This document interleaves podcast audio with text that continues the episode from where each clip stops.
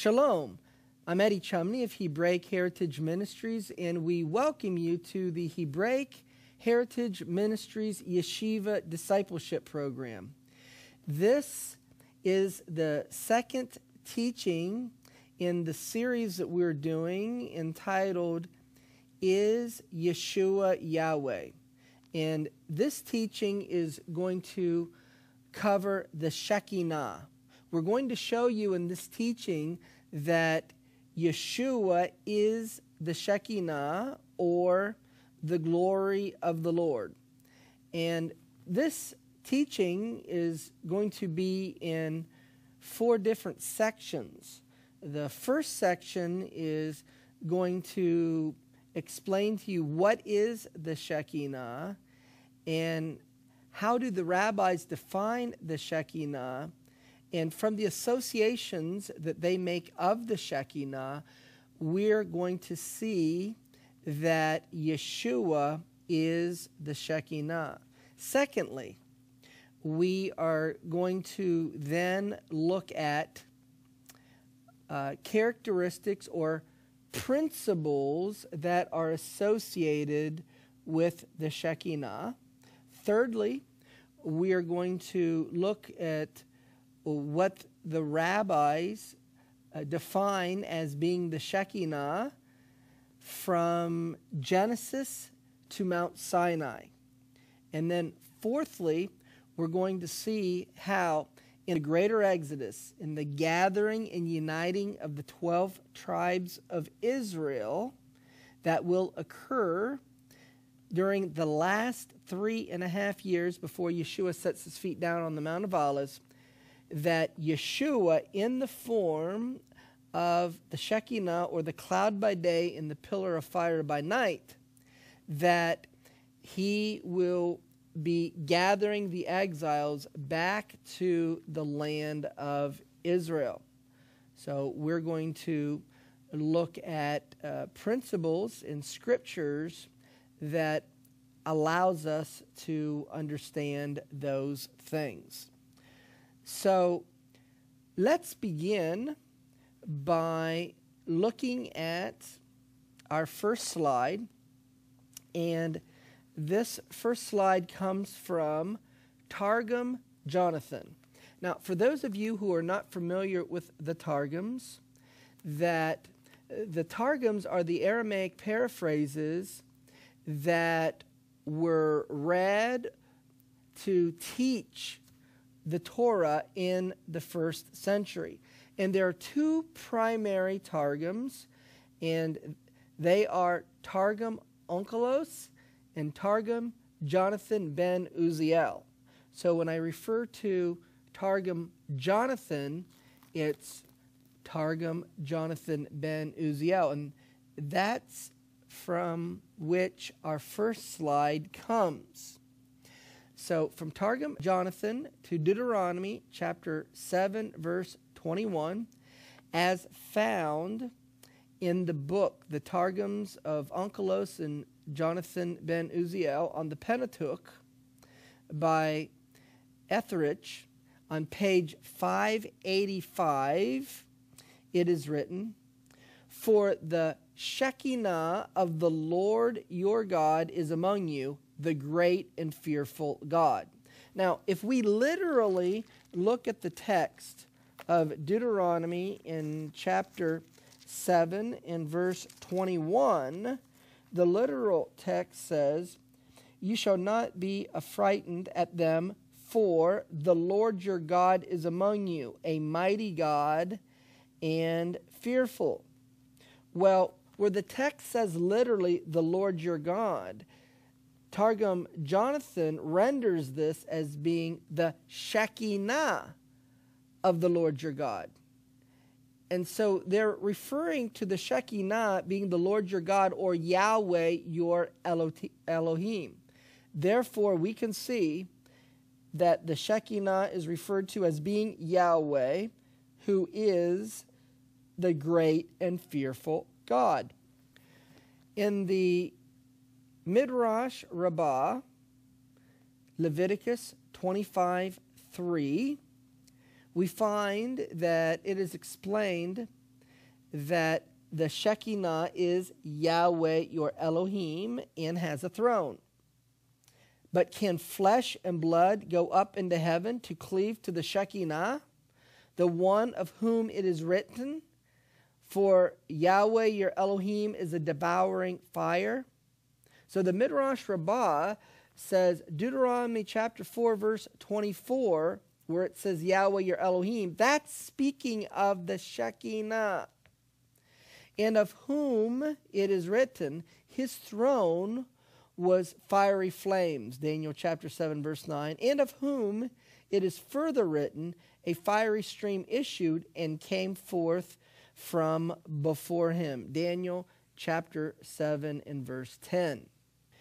In Exodus chapter 24, verses 16 and 17, we can see that the glory of the Lord is described as a consuming or devouring fire, as it is written. And the glory of the Lord abode upon Mount Sinai, and the cloud covered it six days. In the seventh day he called unto Moses out of the midst of the cloud, and the sight of the glory of the Lord was like a devouring fire on the top of the mount in the eyes of the children of Israel. So we can see a couple things from this, and that is the glory of the Lord is the cloud. And the sight of the glory of the Lord is likened unto a devouring fire. So we're then going to see how the glory of the Lord is seen as being the Shekinah.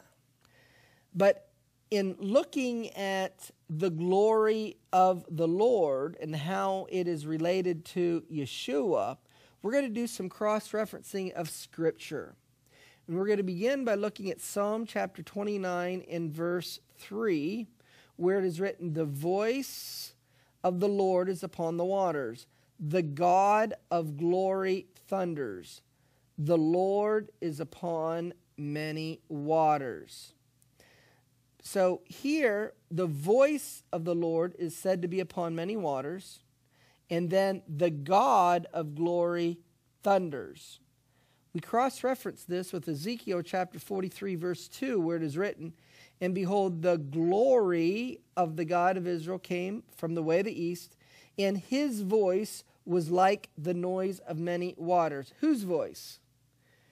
Uh, the voice of the glory of the God of Israel.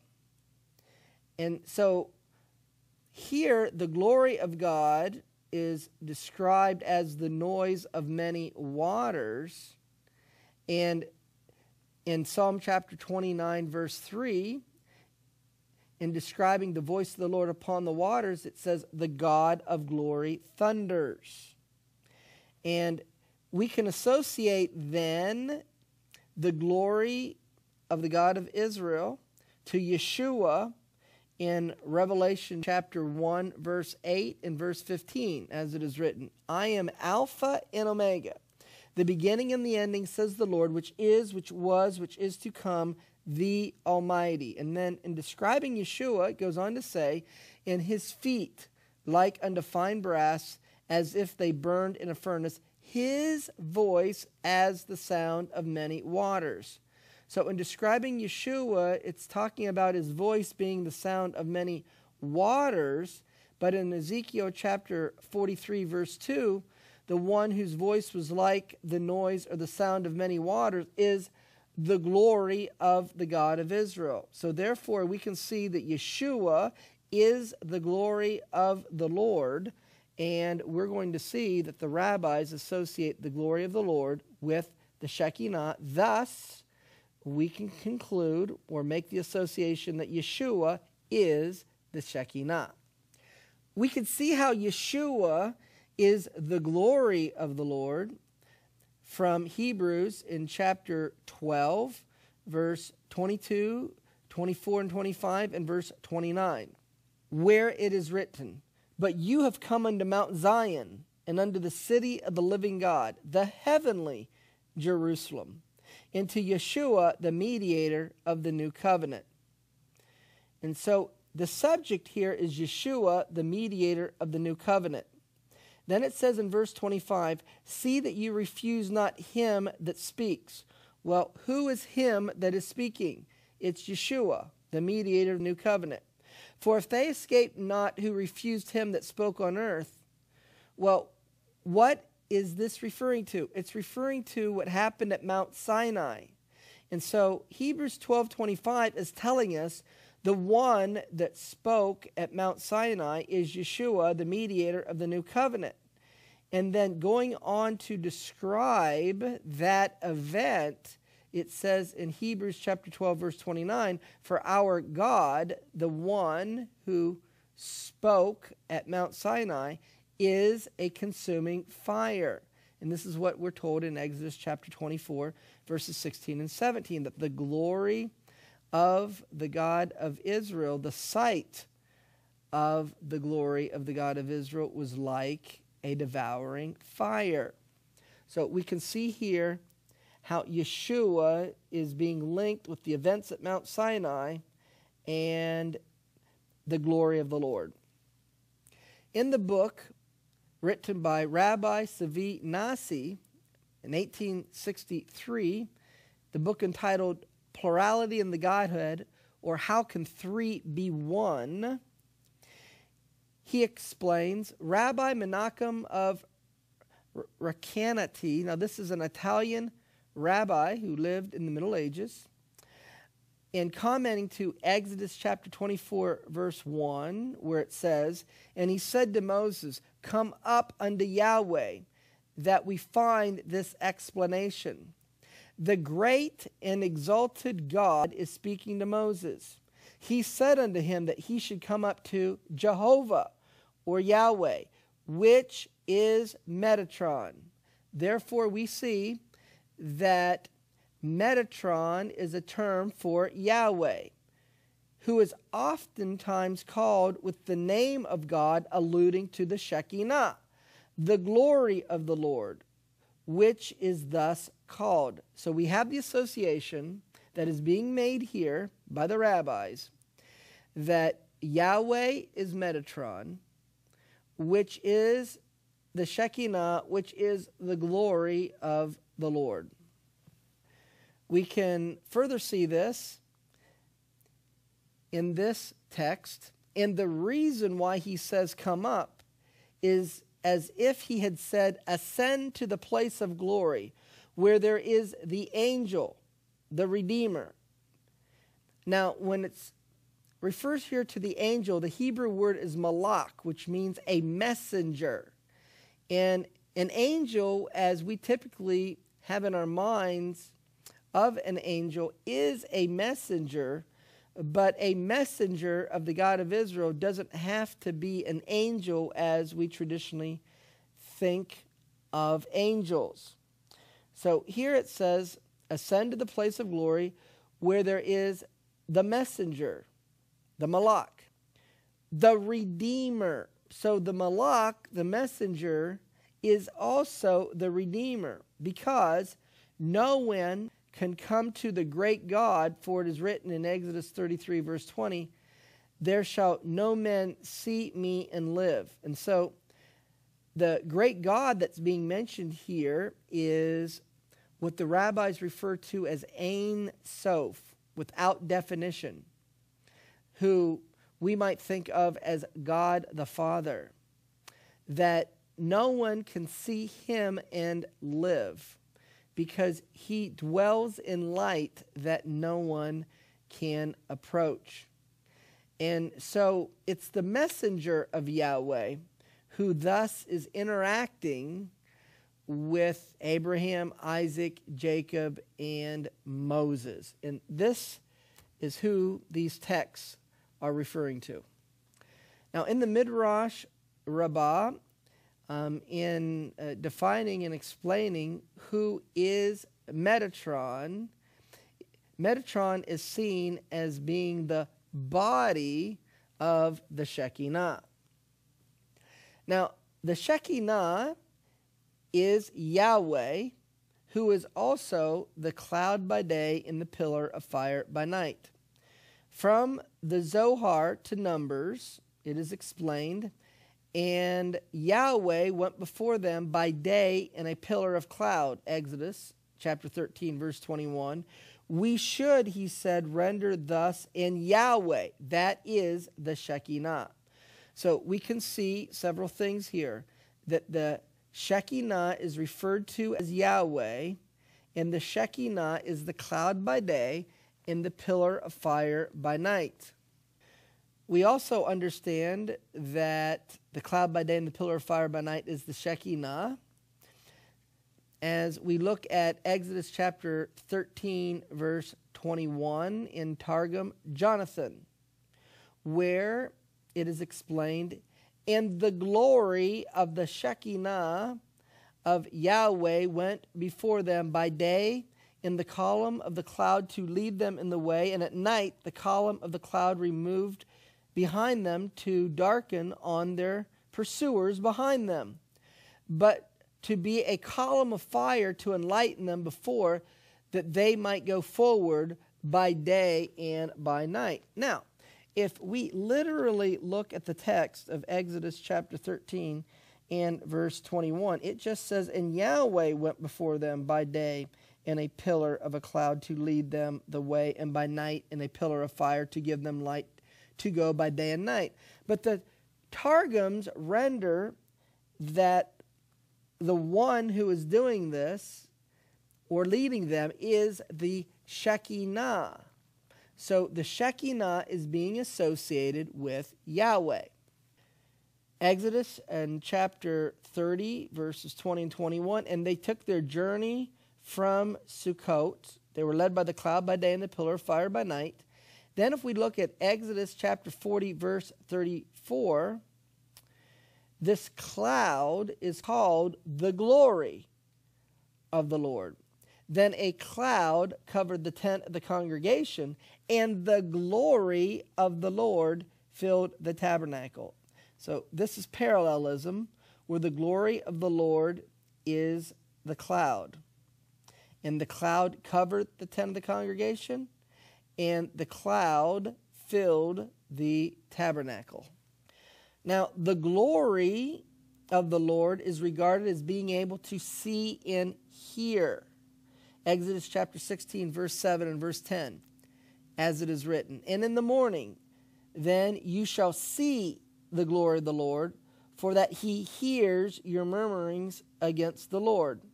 And what are we that you should murmur against us? And it came to pass, as Aaron spake unto the whole congregation of the children of Israel, that they looked toward the wilderness, and behold, the glory of the Lord appeared in the cloud. So we can see the association of the cloud with the glory of the Lord.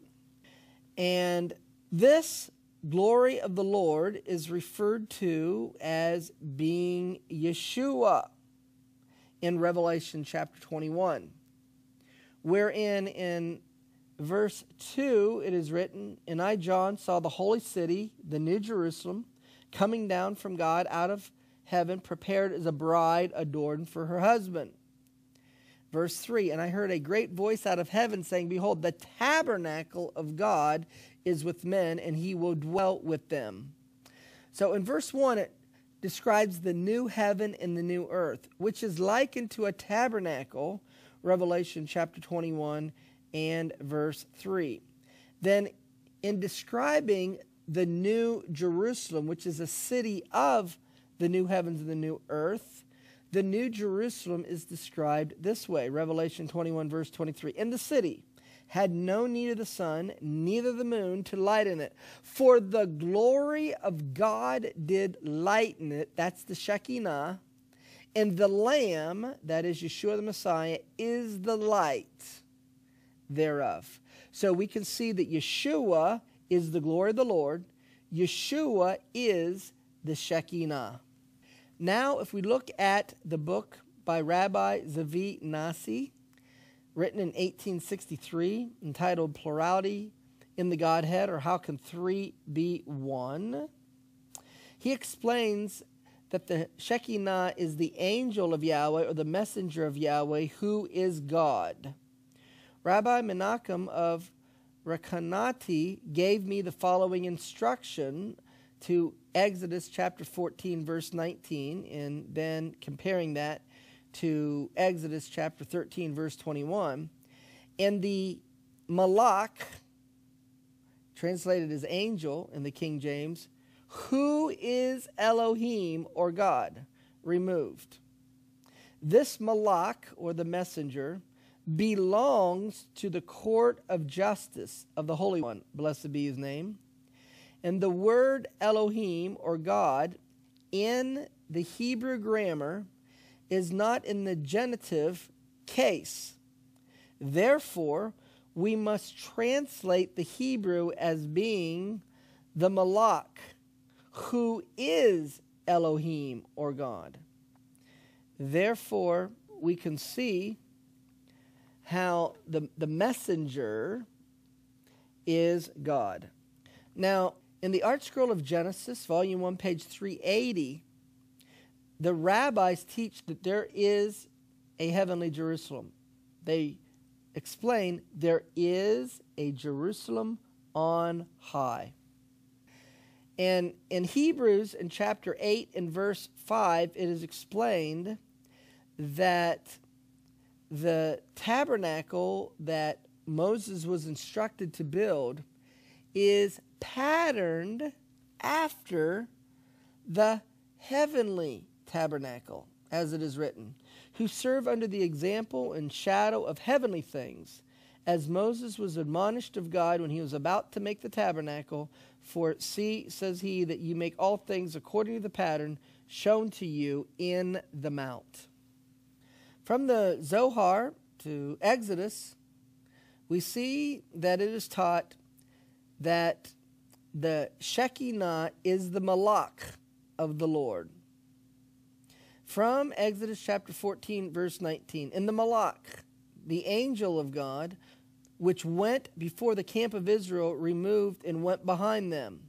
Is then the Shekinah called the Malach of the Lord? The answer Says the Zohar, assuredly so. Yes, it is. The Shekinah is the Malach of Yahweh. We can see how the Zohar explains from Exodus that the Shekinah is the messenger between heaven and earth by explaining it this way. For thus says Rabbi Simeon the Holy One prepared for himself a holy palace, a supernal palace, a holy city, a supernal city, which is called Jerusalem, the holy city, which is called in Revelation 21 the New Jerusalem. He who wishes to see the King must enter through this holy city, and thence take his way to the King. This is the gate of the Lord into which the righteous shall enter. Psalm 118 and verse 20. Every message which the king wishes to send out is sent through the matrona. The matrona is another term that the Zohar uses for the Shekinah. And conversely, every message sent from the lower spheres, that would be the earth, to the king must first reach the Matrona or the Shekinah, and from her it goes to the king. Thus, the Matrona is the messenger, the Malach, between the upper regions or the heavenly tabernacle and the lower or the earth. For this reason, she is called the angel, the messenger of God. From now, he who wishes to speak to me must first make known his concerns to you. Hence, the Malach of God went behind them. So the Shekinah is the intermediary, the messenger between heaven and earth. So, does God the Father have an intermediator? A messenger?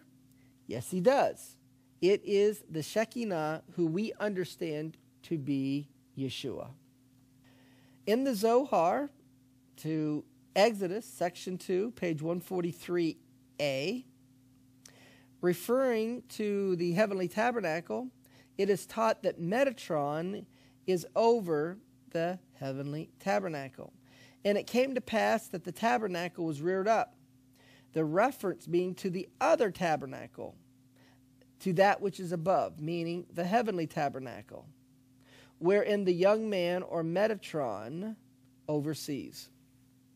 Now, we are told in Hebrews in chapter 3 and verse 1 that Yeshua is our high priest, and he is the high priest of the heavenly tabernacle.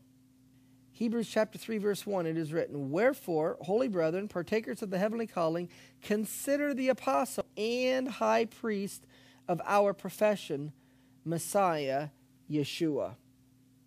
Then it goes on to state in Hebrews chapter 4, verses 14 through 16, as it is written, Seeing then that we have a great high priest that is passed into the heavens, Yeshua, the Son of God, let us hold fast our profession. For we have not a high priest which cannot be touched with the feeling of our infirmities, but was in all points tempted like as we are, yet without sin. Let us therefore come boldly under the throne of grace that we may obtain mercy and find grace to help in time of need.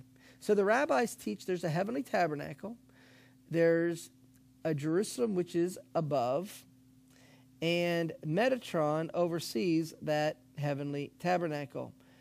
The Brit Hadashah, the New Covenant, explains to us that Yeshua is our high priest, and we can come boldly to his throne, referring to the heavenly tabernacle to find grace and help in a time of need.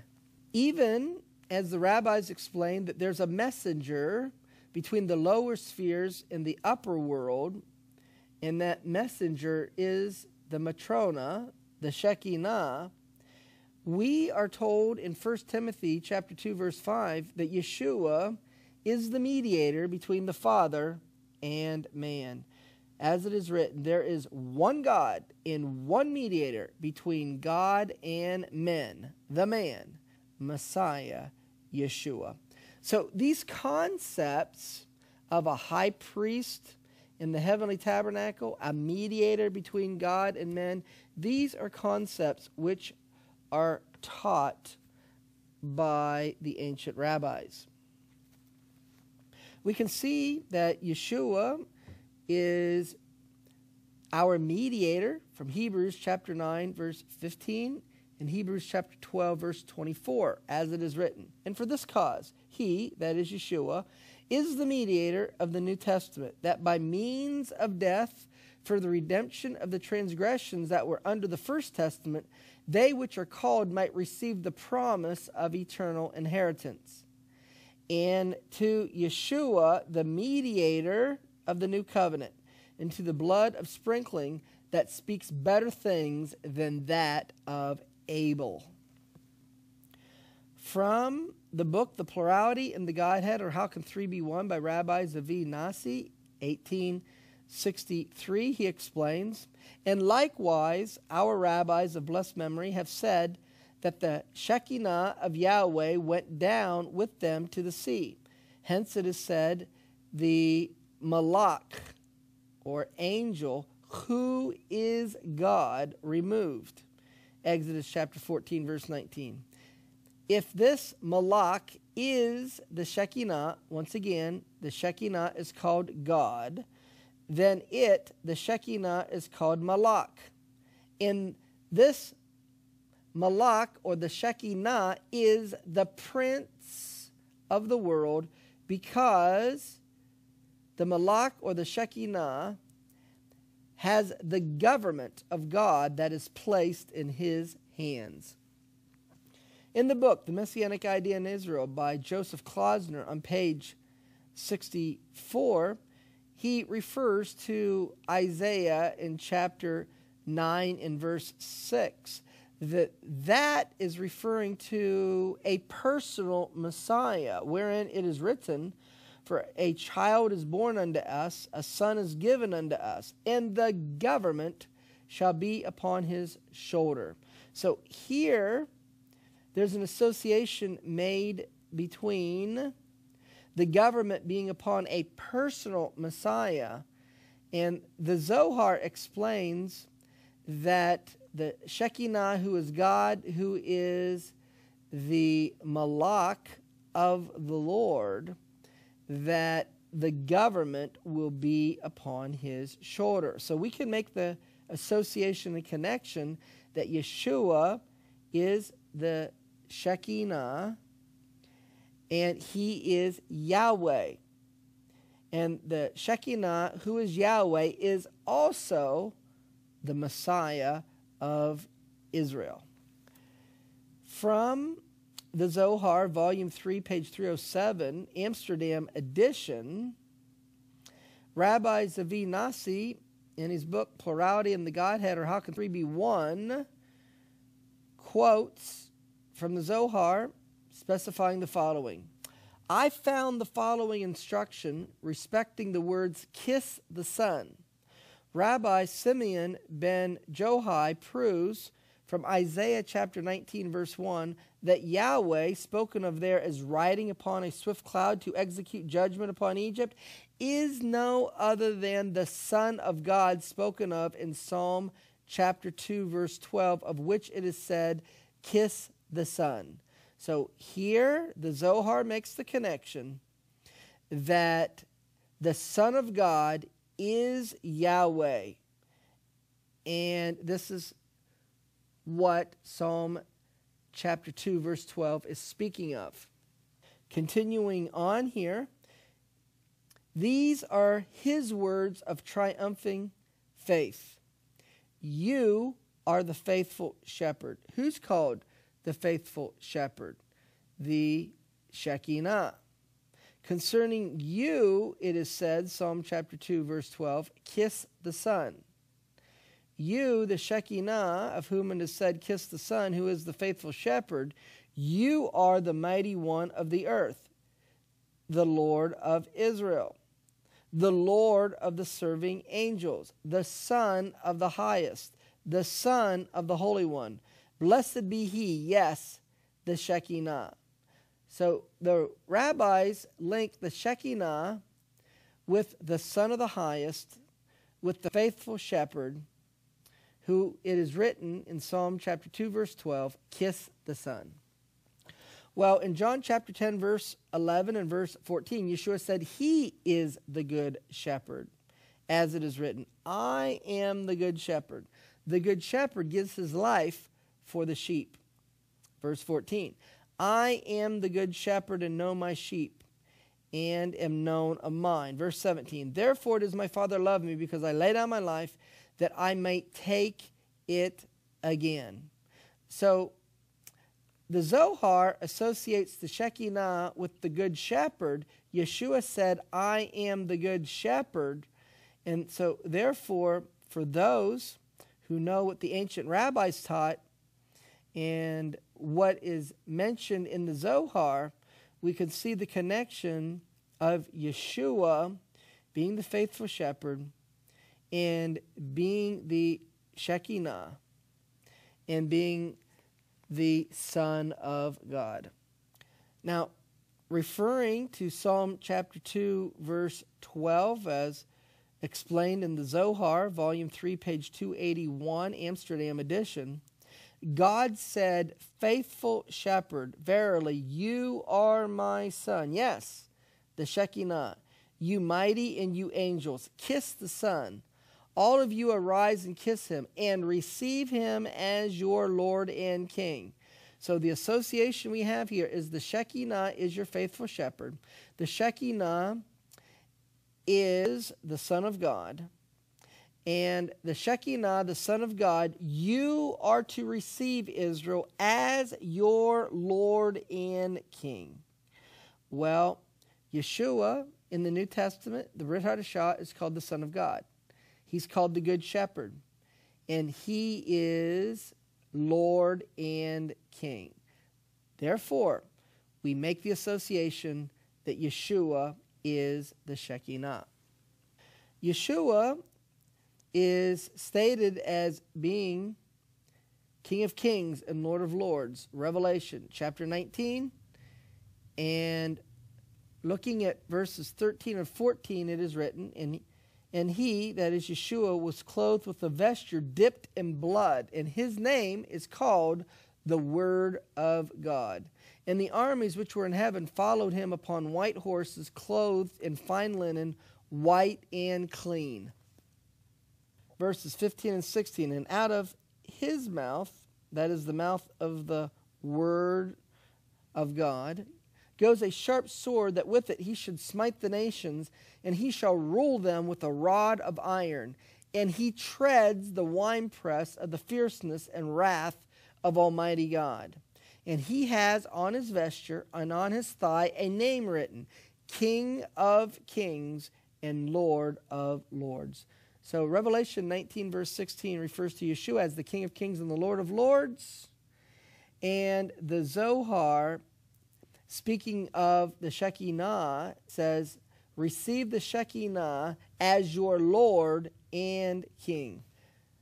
The Midrash Rabbah to Exodus, Midrash Rabbah, Exodus 52, we have these words What is the purpose of the tabernacle? To which Moses replied, In order that the Holy One, blessed be he, may make his Shekinah to dwell there and teach the Torah to Israel. From the book Plurality in the Godhead, or How Can Three Be One by Rabbi Zevi Nasi, written in 1863, he states these words from the book of creation, page 15 we Jews believe that Moses was instructed in all the divine knowledge by no other than the keeper or the guardian of Israel. Psalm chapter 121, verse 4. The teacher of our master Moses was Metatron. And Metatron is Yahweh, Metatron is the Shekinah. And so the teacher of our master Moses is the glory of the Lord. The teacher of our master Moses is Yeshua, the Messiah. Isaiah chapter 33, verse 22, it is written, For Yahweh is our judge, Yahweh is our lawgiver, Yahweh is our king, he will save us. The one that saves us, that is Yeshua, Matthew chapter 1, verse 21, and you will call his name Yeshua, for he will save his people from their sins. So the one that saves us is our king. Yeshua is the King of Kings, Revelation 19, verse 16. And the one that saves us, that our King, is also our lawgiver. And the one that's the lawgiver is also our judge. James chapter 4, verse 12, it is written, There is one lawgiver who is able to save. The one that saves is also the lawgiver. Therefore, Yeshua is the lawgiver, and he was the one that taught Moses at Mount Sinai. Yeshua is referred to by the rabbis as Metatron, who is the Shekinah. Here it is explained in the Zohar to Genesis that the Shekinah is also the deliverer of the world and the protector of mankind. While they were sitting, midnight arrived, and Rabbi Judah said to Rabbi Jose, He then commenced, The Malach, the messenger, who delivered me from all evil. This is the same as the one mentioned in the verse Behold, I send a Malach, an angel before you Exodus chapter 23, verse 20, who, as we have laid down, is the deliverer of the world, the protector of mankind. In Romans chapter 11 and verse 26, we see that Yeshua is the deliverer it is written, So all Israel shall be saved, as it is written. Now, this is quoting Isaiah 59, verse 20. There shall come out of Zion the deliverer, and shall turn away ungodliness from Jacob. The deliverer is the Messiah, who is the Shekinah, who is Metatron. Let's summarize what we've covered so far in this teaching. Number one, the Shekinah is Yahweh and Elohim. Number two, the Shekinah is a consuming fire. Number three, the Shekinah is the glory of God. Number four, the Shekinah is the Malach, the messenger of the Lord. Number five, the Shekinah is the cloud by day and the pillar of fire by night. Number six, the Shekinah belongs to the court of justice. Number seven, the Shekinah is the messenger between heaven and earth. Number eight, the government is placed in the hands of the Shekinah. Number nine, the Shekinah is the Son of God.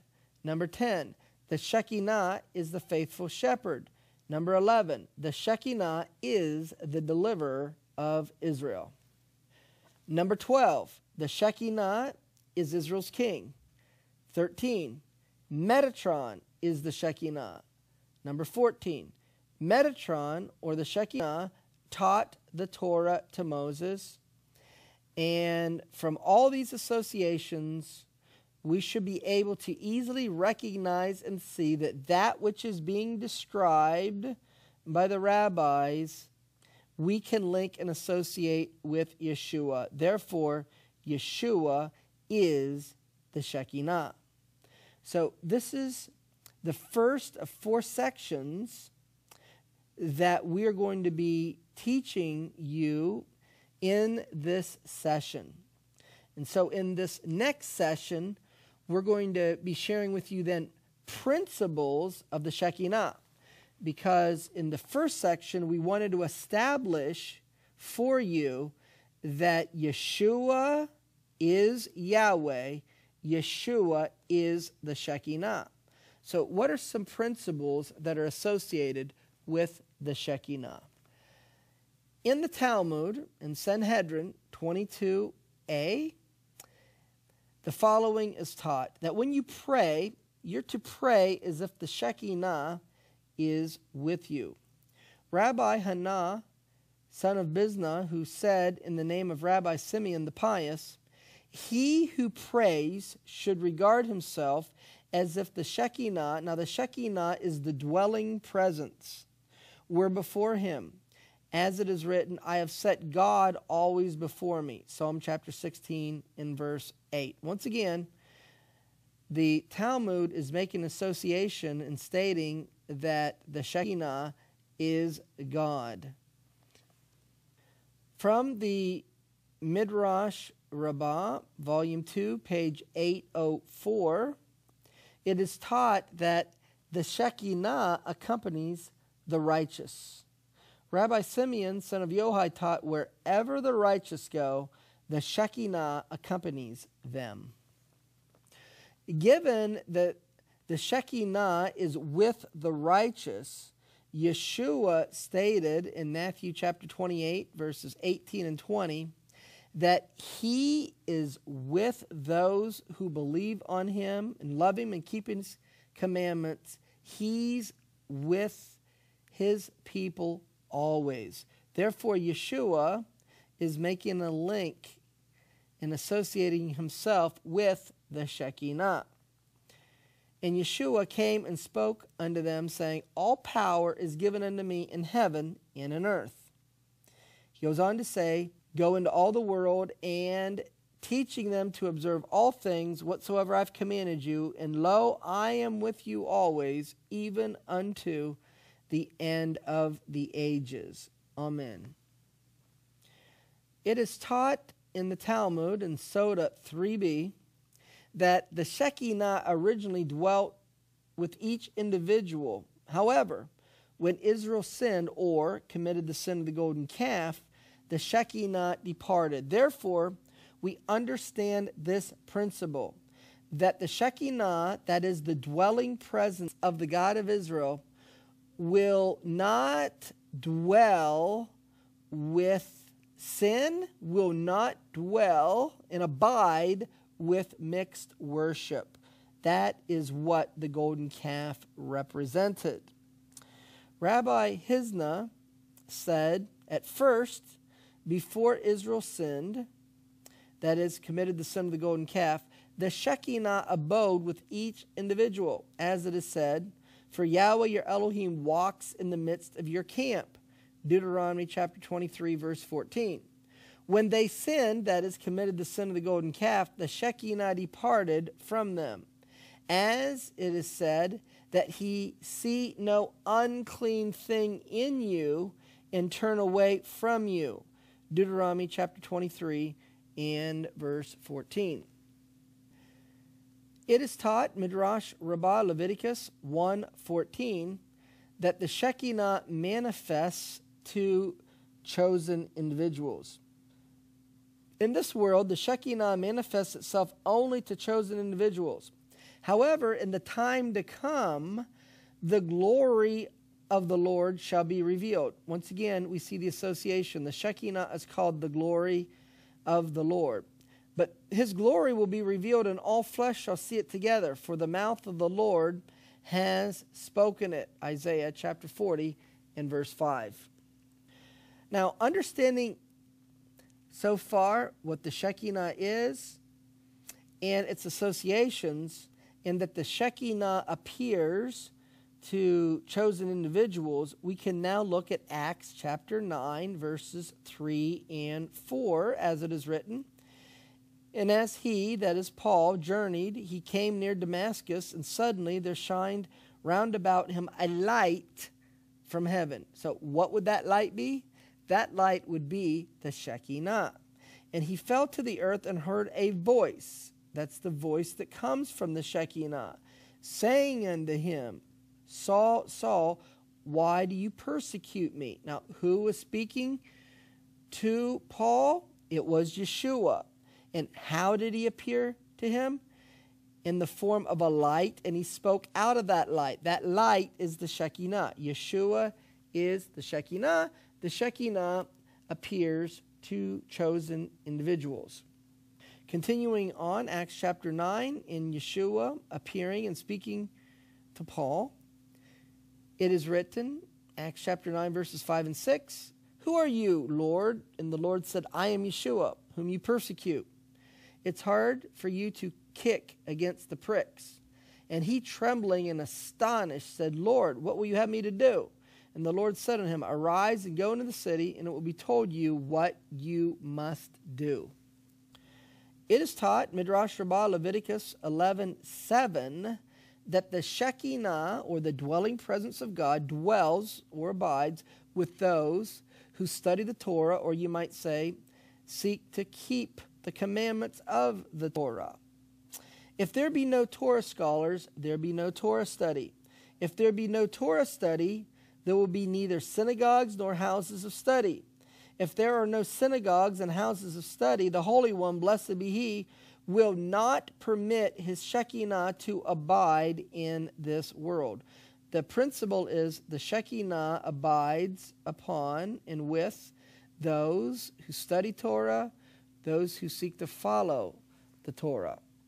Now, it is taught in the Soncino, Zohar, the Deuteronomy, section 3, page 261b, that where any two or three are gathered together to study the Torah, the Shekinah is with them. Rabbi Judah said, higher even than the prayer is the converse of two or three companions on matters of the Torah.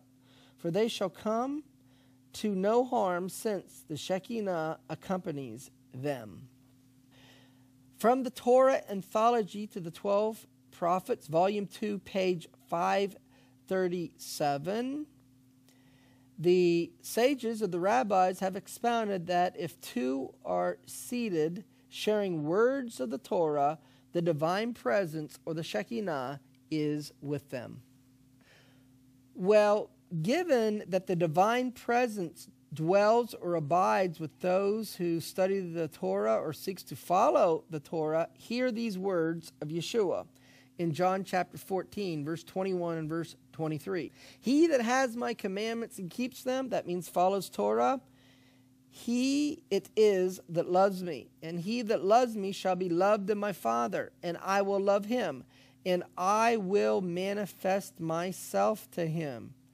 Yeshua answered and said unto him, If a man love me, he will keep my words. And my Father will love him, and we will come unto him and make our abode with him. We will abide. We will shakan. And so Yeshua affirms this principle. In the Midrash Rabbah, volume 9, page 13, the rabbis teach that when the Torah is taught publicly, the Ruach HaKodesh, the Holy Spirit, rests upon him. Whoever teaches the Torah publicly merits that the Holy Spirit, the Ruach HaKodesh, should rest on him.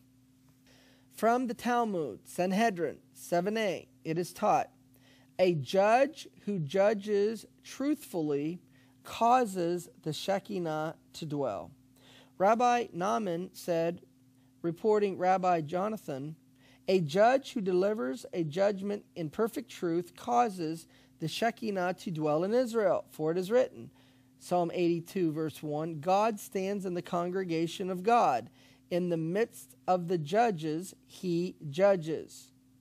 And he who does not deliver judgments in perfect truth causes the Shekinah to depart from the midst of Israel. For it is written, Because of the oppression of the poor, because of the sighing of the needy, now will I arise, says the Lord. Psalm chapter 12 and verse 5. So we have this principle that the Shekinah dwells whenever we study the Torah, whenever we teach the Torah, whenever we seek to follow the Torah, but the Shekinah won't dwell where there is sin and where there is perverted judgment. It is taught in the Talmud in Sanhedrin 42a that one who prays the benediction over the new moon welcomes the Shekinah. Rabbi Aha, son of Hanina, also said in the name of Rabbi Asi in Rabbi Johanan's name, Whoever pronounces the benediction over the new moon in its due time welcomes, as it were, the presence of the Shekinah. For one passage states this month, Exodus chapter 12, verse 2, while elsewhere it is said, This is my God, and I will glorify him. Exodus chapter 15, in verse 2. It is explained in the Talmud and Sota 14a that the way in which you walk after Yahweh your Elohim is to walk after his Shekinah. But how do you walk after the Shekinah? You do what the Shekinah does. Here it says, Rabbi Hama, son of Rabbi Hanina, further said, What means the text, You shall walk after Yahweh your Elohim? Deuteronomy chapter 13, verse 4. Is it then possible for a human being to walk after the Shekinah? Once again, the Shekinah is associated with Yahweh your Elohim. For has it not been said that Yahweh your Elohim or the Shekinah is a devouring fire? Deuteronomy chapter 4, verse 24. The meaning is this that we are to walk after the attributes of the Holy One. As he clothes the naked, it is written from Genesis chapter 3, verse 21. And the Lord God made for Adam and for his wife coats of skin and clothed them. So do you clothe the naked. The Holy One, blessed be He, He visits the sick.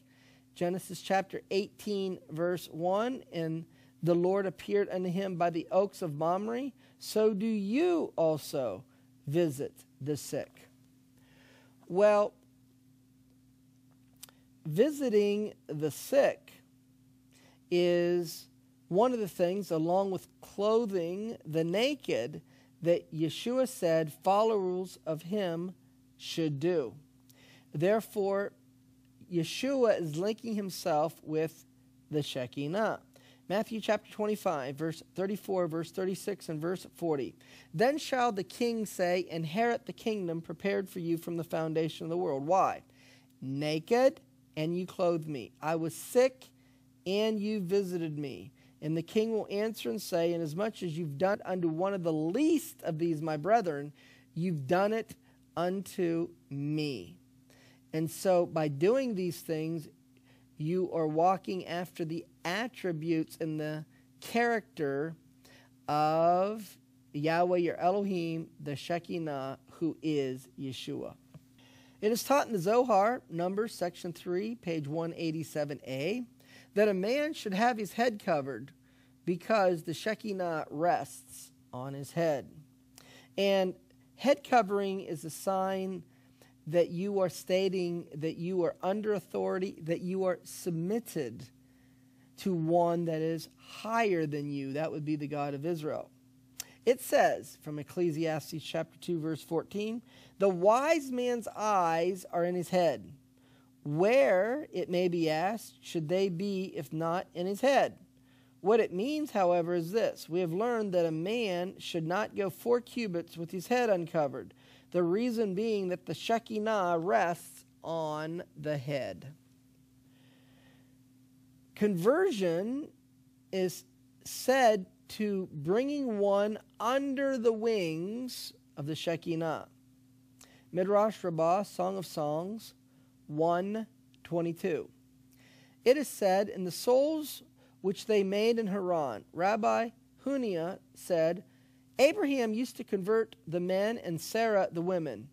Then why is it stated which they made in Haran? it teaches that Abraham, our father, used to bring them into his house and give them food and drink and be friendly to them and attract them and convert them and bring them under the wings of the Shekinah. The Shekinah's attributes are associated with feminine attributes. The Shekinah represents those attributes of the compassionate one that are, in human terms, seen as being feminine. Thus, we speak of the motherly closeness of the compassionate one who seeks to nurture and protect us. We are speaking of the Shekinah. One of the metaphors which our tradition uses to describe this closeness is that of a mother bird who takes her young under her wings. When we come close to the compassionate one, we have said to be coming under the wings of the Shekinah. This is uh, going to finish section two of this teaching on Yeshua, the Shekinah. And in section two, we looked at principles that are associated with the Shekinah. For example, we looked at that uh, you should um, walk after the attributes of the Shekinah. You should um, clothe the naked, and you should visit the sick. And one who studies Torah and seeks to follow the commandments, that the Shekinah is with him. And the Shekinah accompanies the righteous. And wherever two or three are gathered together, the Shekinah rests upon them. And so now we're going to look at section three of this teaching, and we're going to go from Genesis, from the events in the garden to Mount Sinai, and we're going to see what the rabbis associate with the Shekinah. To begin with, Midrash Rabbah, Numbers 12 6.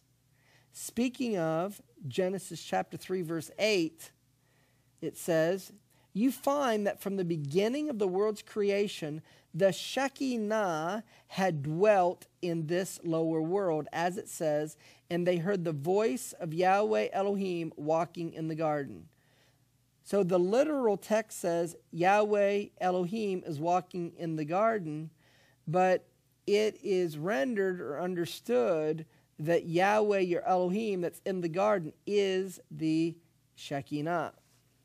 From the Zohar, Exodus, section 2, page 60b, it's explained if you will hearken diligently to the voice of Yahweh, your Elohim, the voice of Yahweh your Elohim refers to the Shekinah. Now, In the garden, before Adam sinned, he was clothed with the Shekinah. He was clothed with the glory of God. This is explained in the Zohar in Exodus, section 2, page 229b. Adam, in the Garden of Eden, was attired in supernal raiment of celestial radiancy. As soon as he was driven from the Garden of Eden, had need of form suited for this world, Yahweh Elohim, scripture says, made for Adam and for his wife garments of skin in Hebrew, or which can be rendered light, and clothed them. Genesis chapter 3, verse 21. Formerly, they were garments of light, which in Hebrew is or, to wit, of the celestial light in which Adam ministered in the Garden of Eden.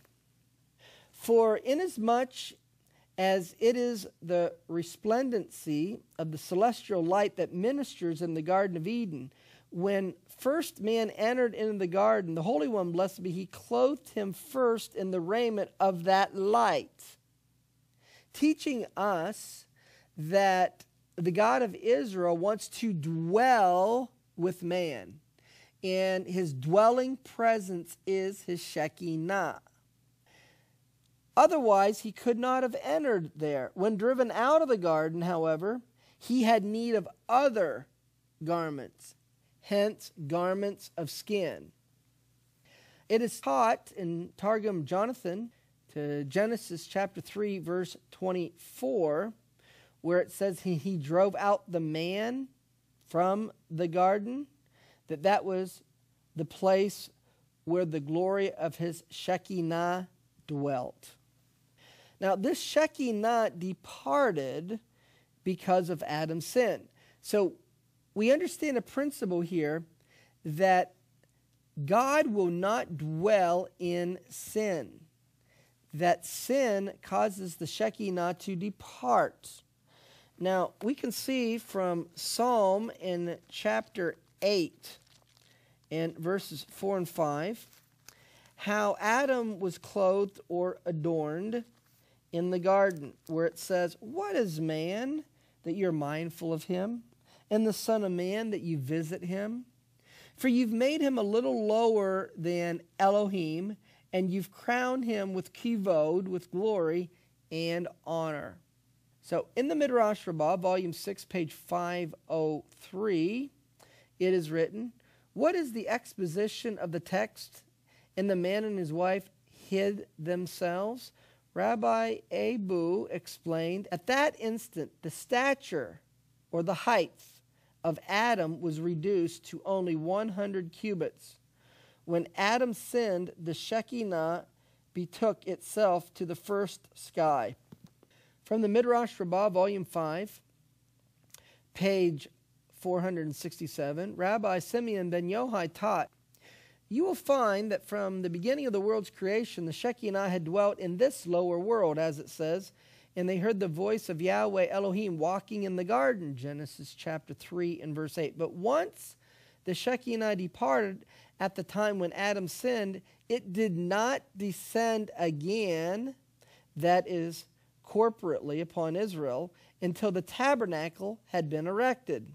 It is for this reason that the expression is used signifying that something which had already been in existence and had ceased for many years returned to its original state. From Targum Onkelos to Genesis chapter 9, verse 27, it is taught that the Shekinah will dwell in the tents of Shem. The Lord will enlarge Japheth, the prophecy says, and he will make his Shekinah to dwell in the tabernacles of Shem. But literally, the text says in Genesis in chapter 9 and verse 27, the text states, God will enlarge Japheth and he will dwell in the tents of Shem. So Targum Onkelos renders dwelling in the tents of Shem as the Shekinah dwelling in the tents of Shem. Now, it was Yeshua who made covenant with Abraham. In Genesis chapter 17, verse 1, it says, Yahweh appeared to Abram and said, I am El Shaddai, or Almighty God. And this is how Yeshua is described in Revelation chapter 1, verse 8, where it said that he's the Alpha, the Omega, or in Hebrew, Aleph and Tav. The beginning and the ending says the Lord, which is, which was, which is to come. So it's speaking about the Alpha and the Omega, and then it says the Almighty. And so Yeshua is El Shaddai. He's the one that appeared to Abraham. And then in Genesis 17, verse 7, we see Yeshua is the one making covenant with Abraham. And I will establish my covenant between me and you and your seed after you in their generations for an everlasting covenant, to be God unto you, and to your seed after you. Now, it is this verse in the word seed that Paul is referring to in Galatians chapter 3 verse 16 where it is written now to Abraham and his seed were the promises made. He says not seeds as of many but as of one into your seed which is Messiah. And if you are Messiahs then are you Abraham's seed and an heir according to the promise. So it was Yeshua who made covenant with Abraham. In making covenant with Abraham, the one that is making covenant is described as a smoking furnace and a burning lamp. It came to pass that when the sun went down, it was dark. Behold, a smoking furnace and a burning lamp passed between those pieces. And so, how do the rabbis see this verse in the one that's making covenant with Abraham? Art Scroll of Genesis, Volume 1, page 534. The rabbis explain that the smoking furnace and the burning lamp is the Shekinah. That, behold, there was a smoky furnace and a burning lamp. This is symbolic or representative of the divine presence, says Rashi. And then the art scroll of Genesis, Volume 1, page 535, Rabbi Rao Beg says, The Shekinah passed between the pieces. Well, we see then that it was the Shekinah that made covenant with Abraham. Yeshua is the Shekinah and the Shekinah is the glory of the Lord. So it was the glory of the Lord, or Yeshua, that spoke with Abraham. As we now see how Genesis 17, verse 21, is rendered by Targum Onkelos. But my covenant I will establish with Isaac, whom Sarah shall bear to you at this time in the year following. And when he had ended to speak with him, the glory of Yahweh ascended up from Abraham. The glory of Yahweh is the Shekinah. The ArtScroll of Genesis, Volume 1, page 583, explains that it was the Shekinah that talked with Abraham. And God ascended from upon Abraham. The phrase depicts the Shekinah as ascending from upon Abraham, indicating that the Shekinah had been above him, since the Shekinah had been speaking to Abraham. Now, Genesis chapter 18, verse 21, it was the Shekinah that descended to the earth. And if we look at Genesis in chapter 18, this is the account where Sodom and Gomorrah is about to be destroyed, and Abraham is interceding on Sodom and Gomorrah's behalf. And so it says in Genesis chapter 18, verse 21, I will go down or I will descend and I will see.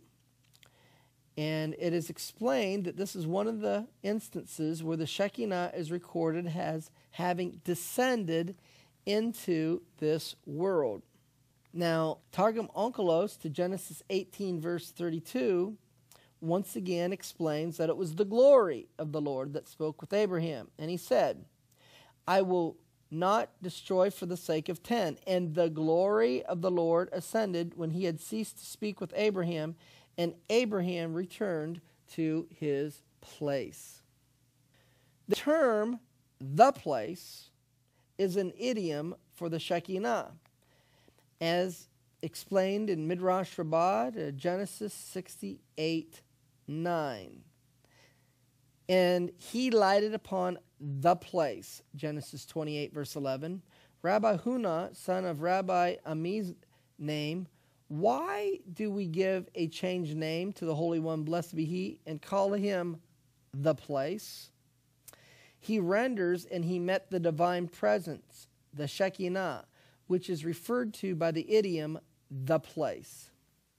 Targum Onkelos explains from Genesis 28, verses 12 and 13, that it was the glory of the Lord that was there when the text speaks of Jacob's ladder. And he dreamed, and behold, a ladder was planted in the earth, and the head of it reached unto the height of heaven. And behold, the angels of the Lord ascended and descended upon it, and behold, the glory of the Lord stood above it. And he said, I am the God of Abraham your father, and the God of Isaac. From the Zohar to Exodus, section 2, page 230a, it is explained that the Shekinah is the stone of Israel. This is also the inner significance of the verse, and thither were all the flocks gathered, and they rolled the stone, and they put the stone again in its place. Genesis chapter 29, verse 3. By the stone here is meant the Shekinah. The Shekinah being called the tried stone and the stone of Israel. Well, if we look at Isaiah in chapter 28, and then in verse 16 it says, Behold, thus says Yahweh Elohim, I lay in Zion for a foundation, a stone, a tried stone, a precious cornerstone, a sure foundation. He that believes shall not make haste. So the Shekinah is the tried stone.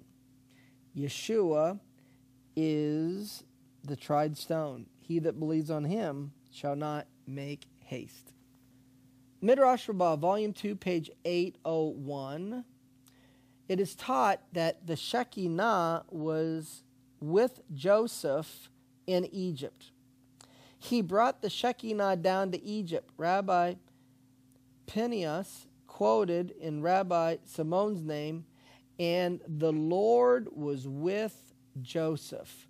Genesis in chapter 39 and verse 2. From Genesis chapter 48, verse 16, the Malach, the messenger, the angel which redeemed me from all evil, is the Shekinah. These words were uttered by Jacob in the spirit of holiness, and therefore they must contain some mystery of wisdom. The Malach, the angel here, says the Zohar, Numbers, is one of the names of the Shekinah.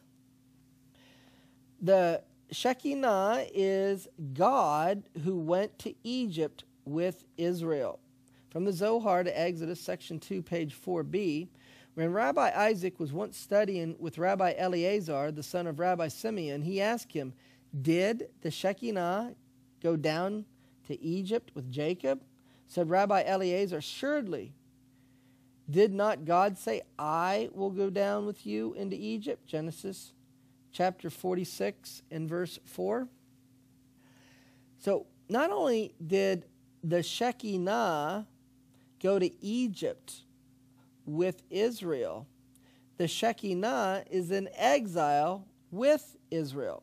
Now, since the Shekinah was in Egypt with Israel, when Israel comes out of Egypt, the Shekinah has got to come out of Egypt with Israel. And in what form did the Shekinah come out of Egypt? In the form of the cloud by day and the pillar of fire by night. This is Yeshua leading his people out of Egypt. From the Zohar, Genesis section 1, page 2:11a. He said, I am God, the God of your father. I will go down with you into Egypt. Genesis 46, verse 4.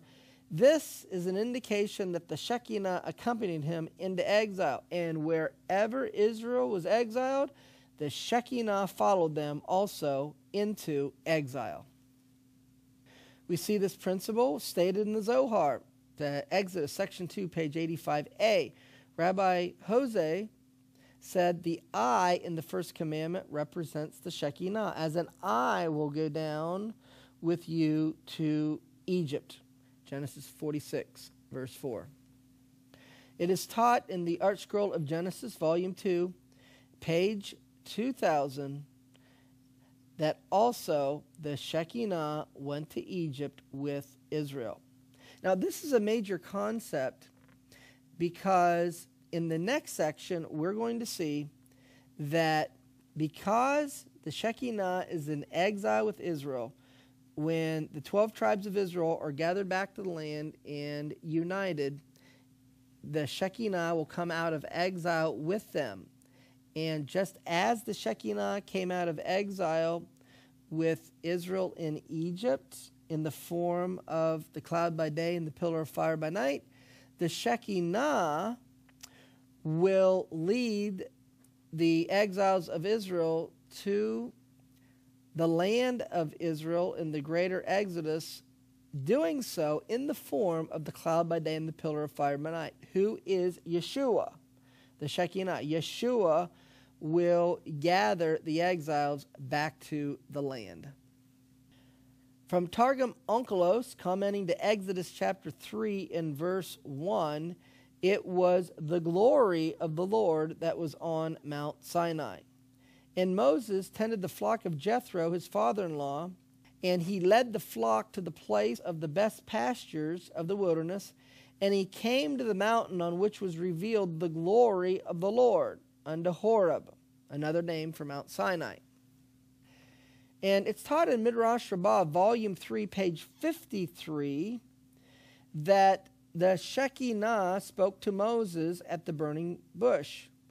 The Shekinah descended and spoke with him from the midst of the thorn bush. We see this as well, Midrash Rabbah, Exodus 2 5. And the Malach of the Lord, the angel of the Lord, appeared unto him, Exodus chapter 3, verse 2, in a flame of fire. So the commentary is the Shekinah descended and spoke with him from the midst of the thorn bush. The Zohar to Genesis section 1, page 166a explains that the Shekinah is the Malach, the angel of the Lord. The Malach, the angel, the messenger of the Lord, encamps round about them that fear him, and he delivers them. Psalm 34, verse 7 the Malach, the messenger of the Lord, encamps.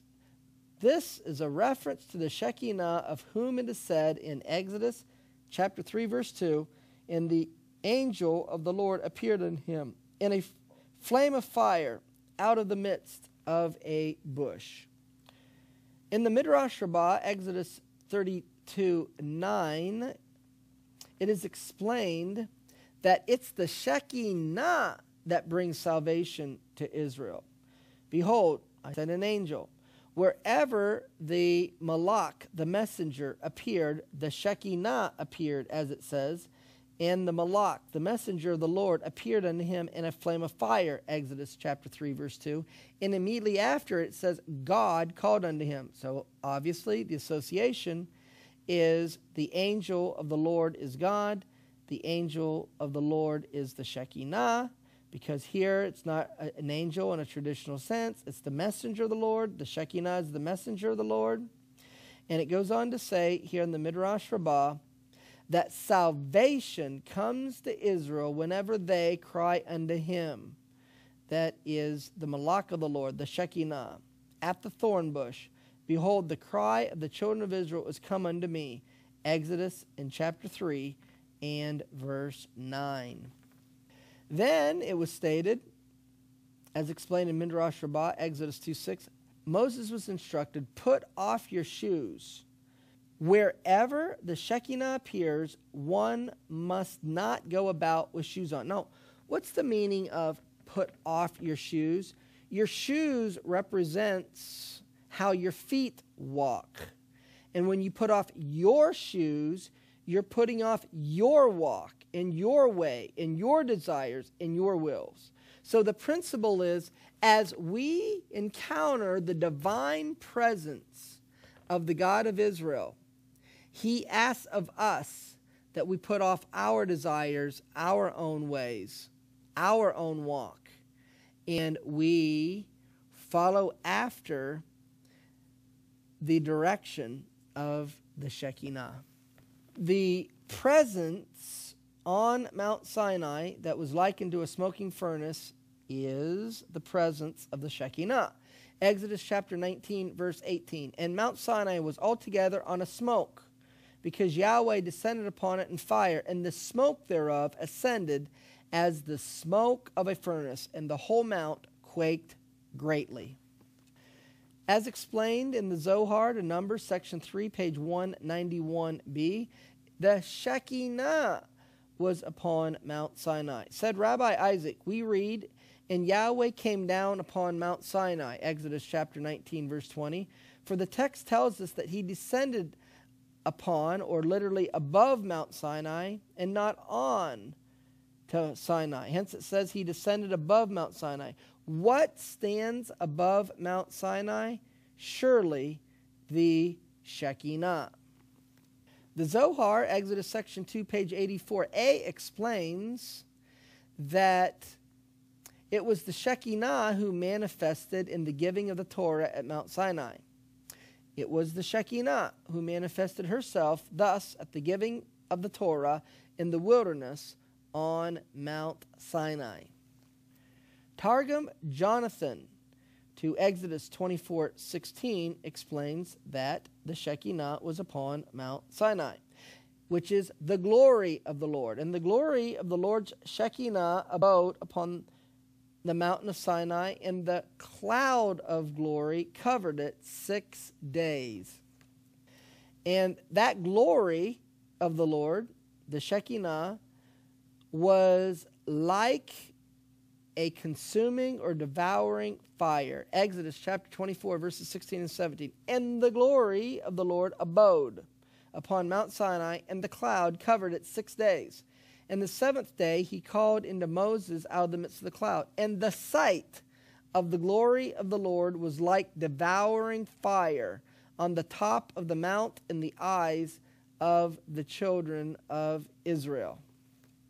Yeshua is the glory of the Lord, the Shekinah.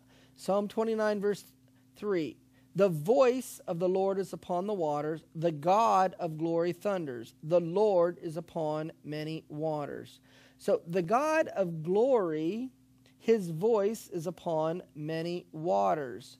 And then in Ezekiel 43, verse 2, it says, Behold, the glory of the God of Israel came by way of the east, and his voice was like the noise of many waters. Describing Yeshua in Revelation chapter 1, verse 15, it says, In his voice as the sound of many waters. Well, the sound of many waters is the glory of the God of Israel. Ezekiel chapter 43, verse 2. Yeshua is the glory of the Lord. Yeshua is the Shekinah. Now, Targum Jonathan explains that the cloud by day and the pillar of fire by night, spoken of in Exodus chapter 13, verse 21 is the Shekinah. And the glory of the Shekinah of the Lord went before them by day, and the column of the cloud to lead them in the way, and at night the column of the cloud removed them to darken on their pursuers behind them. But to be a column of fire to enlighten them before that they may go forward by day and by night. We can see how it's understood that the cloud by day, the pillar of fire by night is the Shekinah, Midrash Rabbah, volume 3, page 521. When Israel beheld the pillar of cloud, they realized that the Shekinah had revealed itself unto Moses. The children of Israel were led by the Shekinah, the cloud by day, the pillar of fire by night. Exodus chapter 13, verse 20, they took their journey from Sukkot. Exodus chapter 13, verse 21, and the Lord went before them by day in a pillar of cloud to lead them the way, and by night in a pillar of fire to give them light, to go by day and night.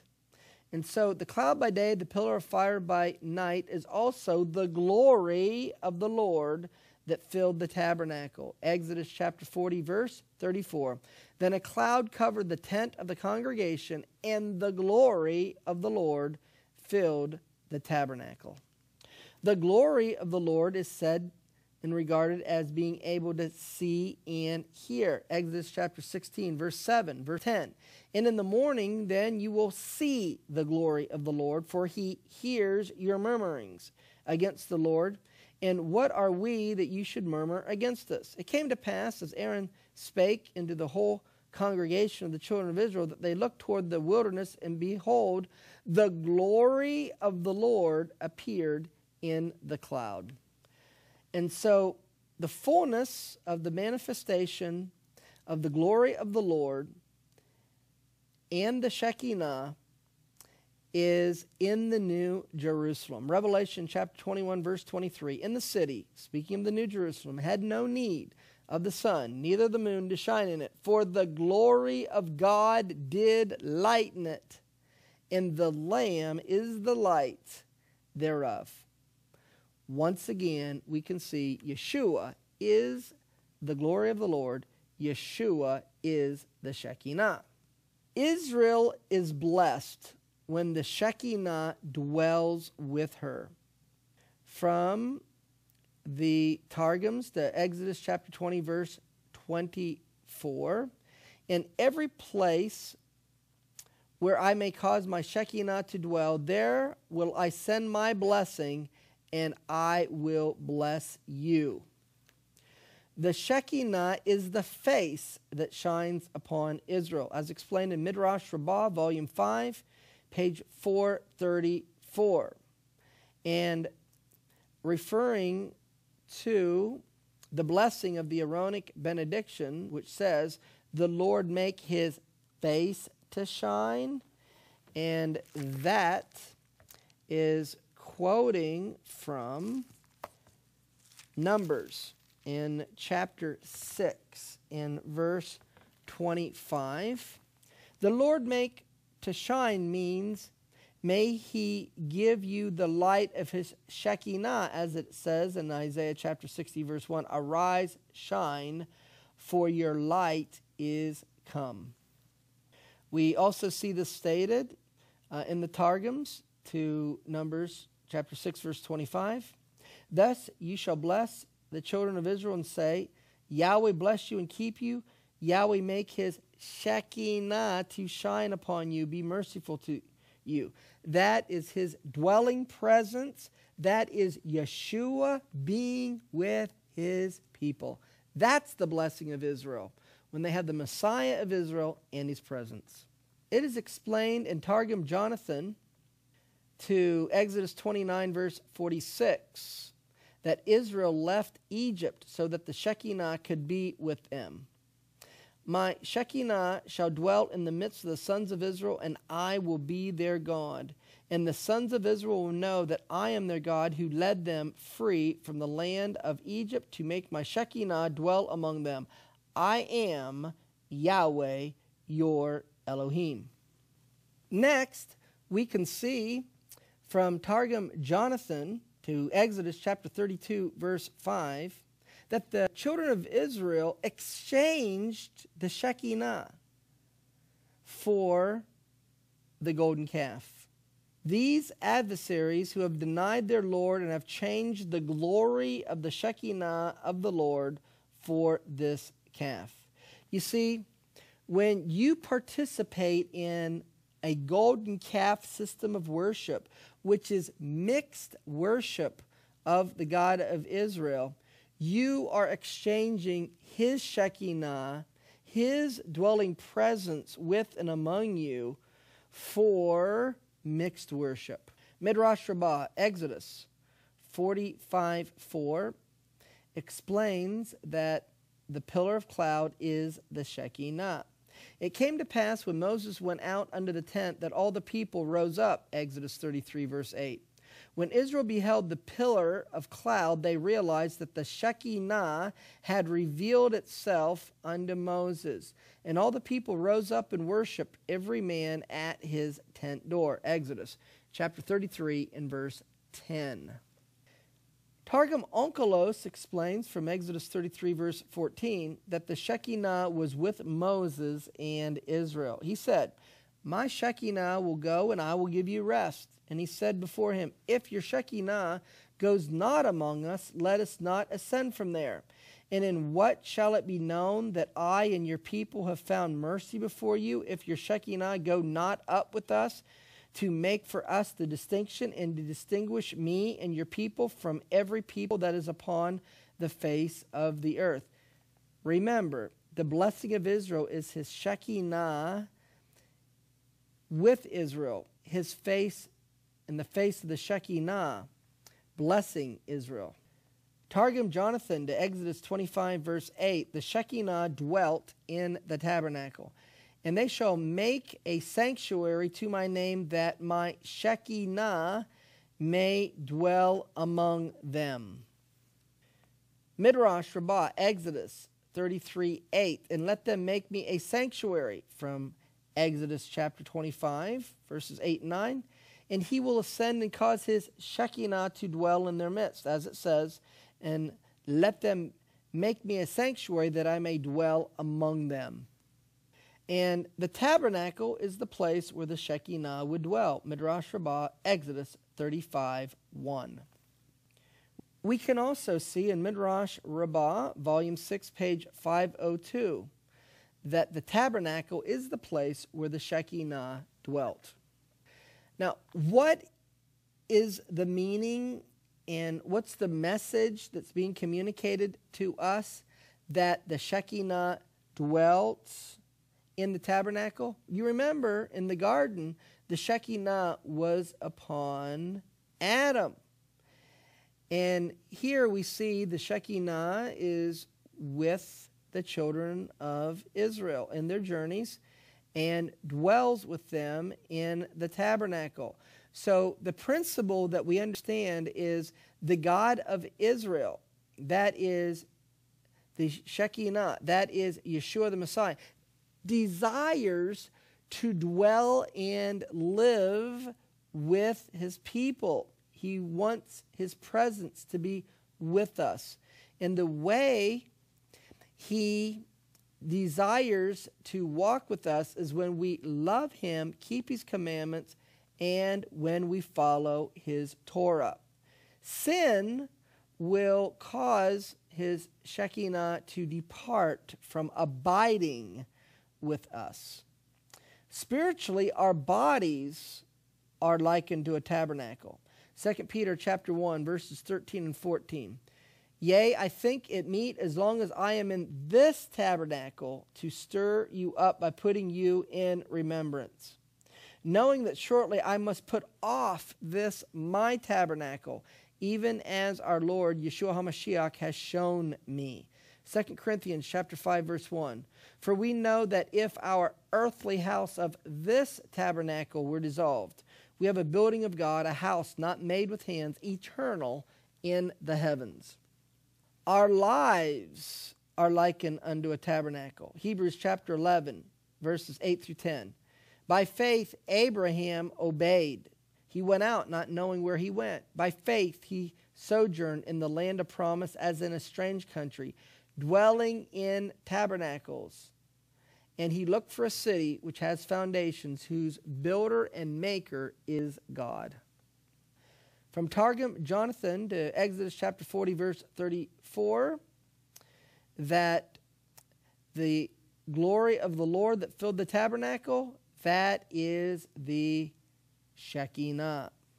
The same thing is mentioned, Midrash Rabbah, volume 5, page 467 that it was the Shekinah that dwelt in the tabernacle.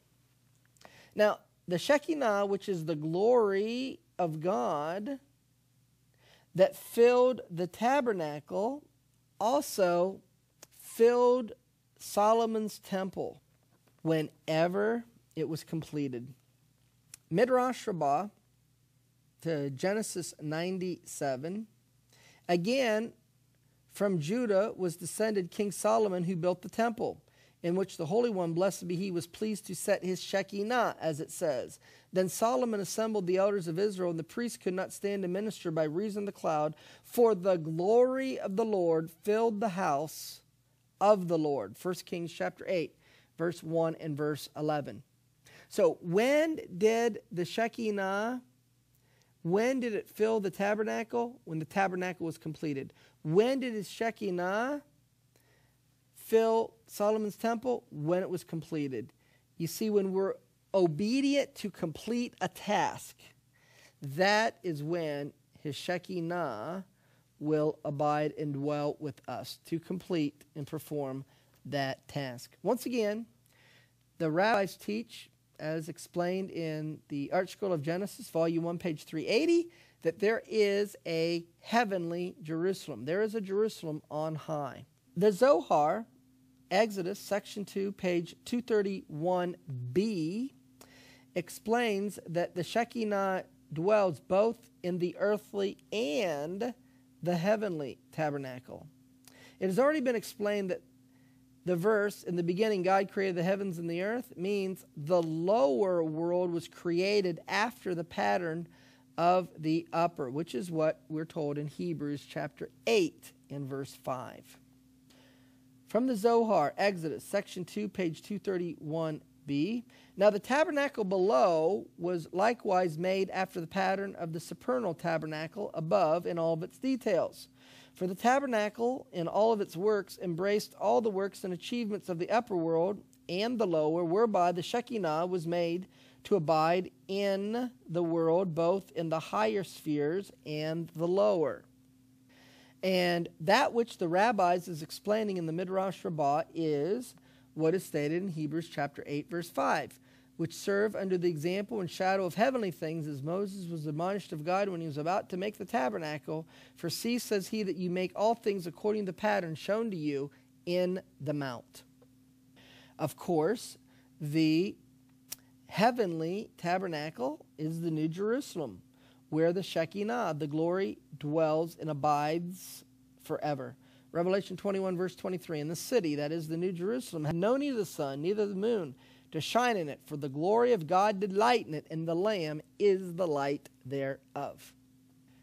Once again, when Solomon's temple was completed, 1 Kings chapter 8, the Shekinah, the glory of the Lord, filled the house.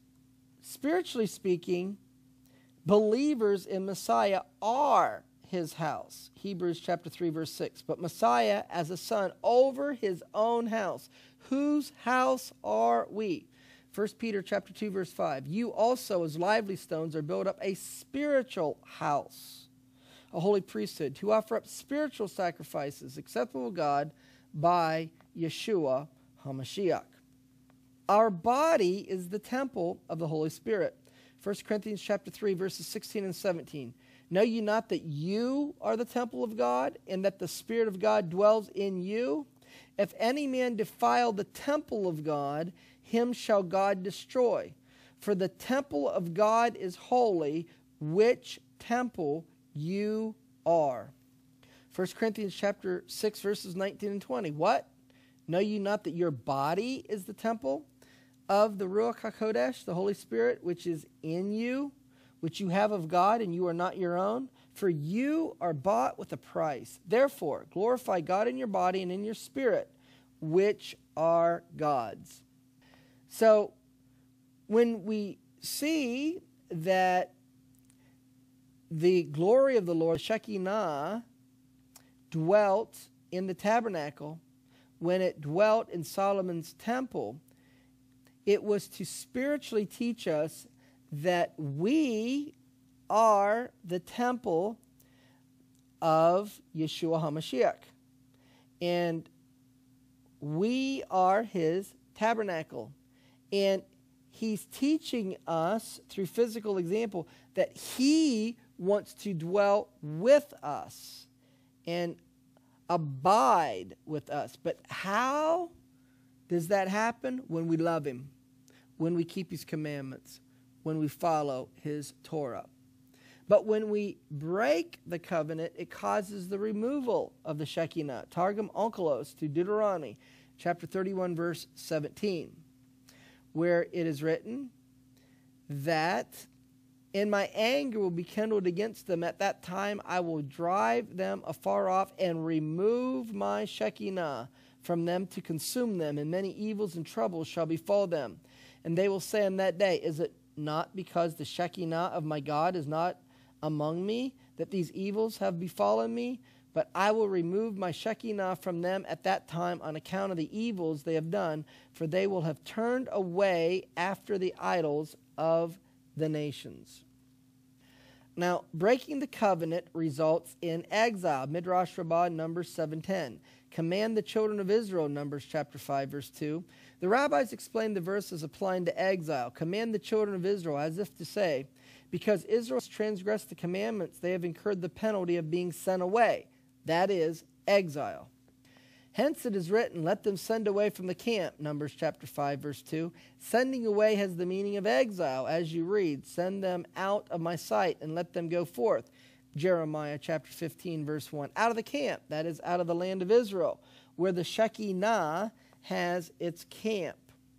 When, however, the children were exiled, the Shekinah went into exile with them, as explained Midrash Rabbah, volume 7, page 105. In the Talmud, in Megillah 29a, it is explained that the Shekinah is in exile with Israel. It's been taught. Rabbi Simon ben Yohai said, Come and see how beloved are Israel in the sight of God, and that to every place to which they were exiled, the Shekinah went with them. They were exiled to Egypt, and the Shekinah was with them. As it says, Did I reveal myself unto the house of your father when they were in Egypt? For Samuel chapter 2, verse 27. And when they will be redeemed in the future, that is the gathering, uniting of the 12 tribes of Israel, the Shekinah will be with them, as it says, then the Lord your God will return with your captivity. Deuteronomy chapter 30, verse 3. It does not say here, and he shall bring back, but and he shall return. This teaches us that the Holy One, blessed be he, will return with them from the places of exile. There's another principle, and that is the Shekinah partakes of Israel's sufferings in exile. As we see from the ArtScroll of Genesis, volume 2, page 2073. God promised Jacob that he would accompany him to Egypt, and the sages derived the same promise applied to every Jewish exile, even those caused by Jewish iniquity. Beloved is Israel, the Shekinah is with them. When they were exiled to Egypt, the Shekinah was with them. And when they were exiled to Babylon, the Shekinah was with them.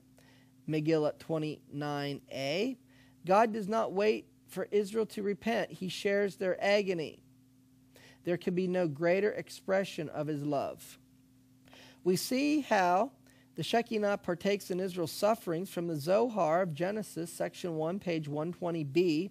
Rabbi Judah further discoursed on the verse in all their affliction he was afflicted and the angel of his presence saved them. Isaiah chapter 63 verse 9 for whenever israel is in exile the shekinah accompanies them as it is written and the lord your god will return with your captivity deuteronomy chapter 30 verse 3 according to another explanation the angel of his presence signifies the shekinah which accompanies them in exile if you put away evil the Shekinah will dwell with you. Targum Jonathan, Leviticus chapter 9, verse 6. Moses said, This is the thing which you must do. Put away the imagination of evil from your hearts, and there will speedily at once be revealed to you the glory of the Shekinah of Yahweh. Targum Onkelos, to Numbers chapter 5, verse 2. Do not allow the unclean in the camp of the Shekinah. And the Lord spake with Moses, saying, Command the sons of Israel to send away from the camp everyone who is leprous, and everyone who has an issue, and everyone who is defiled with the pollution of the life of man. From male to female you shall send them away, that they defile not their camps, for my Shekinah dwells among you.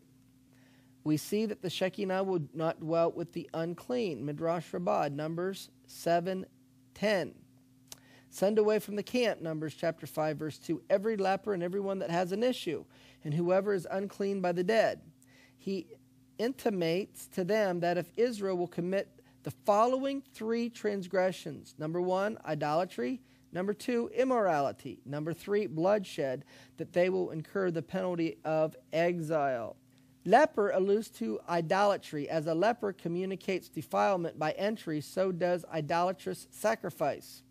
One that has an issue alludes to immor- immorality, for both communicate defilement by means of a flux of semen. Unclean by the dead alludes to those who shed blood and so defile themselves and defile the land by bloodshed.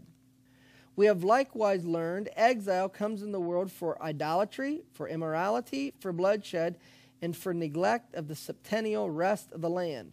For idolatry, how so? It says, "And I will destroy your high places," Leviticus 26:30.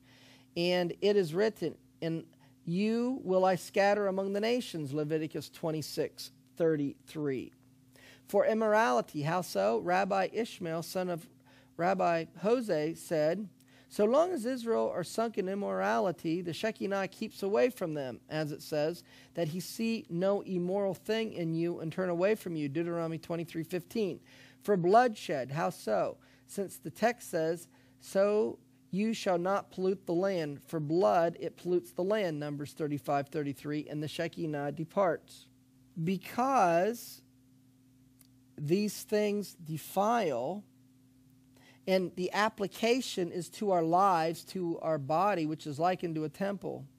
We are not to defile our bodies and our lives with unclean practices, idolatry, and immoral ways. 2 Corinthians chapter 6 verses 15 and 16. And what concord has Messiah with Belial? Or in what part has he that believes with an infidel? In what agreement has the temple of God with idols? For you are the temple of the living God. As God has said, I will dwell in them and walk in them, and I will be their God, and they will be my people. Wherefore come out from among them, and be ye separate, says the Lord, and touch not the unclean thing, and I will receive you. And I will be a father unto you, and you shall be my sons and daughters, says the Lord Almighty. Hiding his face is removing his Shekinah. Midrash Rabbah, Lamentations 3 7. In like manner, the heathen vex Israel by saying to them, Your God has hidden his face from you and removed his Shekinah from your midst. He will return to you no more. This is going to complete the third section of this teaching on the Shekinah. And in this section, we began by looking at Genesis, and then we went through Mount Sinai and we saw that it was the Shekinah that was with Adam in the garden. And it was the Shekinah that was with Abraham, Isaac, and Jacob. It was the Shekinah that was in Egypt with Joseph, that was in exile in Egypt with the children of Israel. That it was the Shekinah, the cloud by day, the pillar of fire by night, that came out of Egypt with the children of Israel. The Shekinah was upon Mount Sinai. The Shekinah filled the tabernacle. The Shekinah filled Solomon's temple. And the Shekinah will not dwell amongst unclean things. The spiritual lesson to us is that our lives are likened unto a tabernacle and a temple. And Yeshua wants to have a intimate personal relationship with us and he wants to abide and dwell with us. And in order to do so he wants us to love him and to keep his commandments. However if we break his commandments then um, his shekinah will be withdrawn from us and um, we will see the penalty of exile and the curses of exile come upon our lives. But even though we may not be serving Him as closely as what we need, He has promised to never leave us nor forsake us. And He is even with us in our exile. He's even with us, and He desires to renew the relationship. What He wants from us is repentance. And when we repent and acknowledge our sin, then his abiding presence will once again dwell with us. And so, this is the destiny of the nation of Israel. That even though they're scattered in the nations of the world, that it is promised that they will once again be regathered to the land of Israel. And when they do so, the Shekinah will leave exile with them and be with them in their journey to the land of Israel. What is that Shekinah? That Shekinah is the cloud by day and the pillar of fire by night. Since Yeshua is Yahweh, Yeshua is the Shekinah. Yeshua is going to be leading the exiles of Israel back to the land of Israel in the greater exodus in the form of the cloud by day and the pillar of fire by night. And so these are some of the things that we learned in this section of our study. And in the final section of our study, we are going to examine in greater detail how, in the greater Exodus, that we are going to be led by the cloud by day and the pillar of fire by night. And upon us coming out from worldwide exile, returning to the land, that Yeshua the Messiah is going to return. He's going to set his feet upon the Mount of Olives. He's going to set up his kingdom. And the kingdom is the time when his Shekinah will dwell and abide upon the whole earth, for the earth will be filled with the knowledge of the glory of the Lord as the waters cover the sea. So, this is what we're going to be studying here in the fourth and the final section of this study.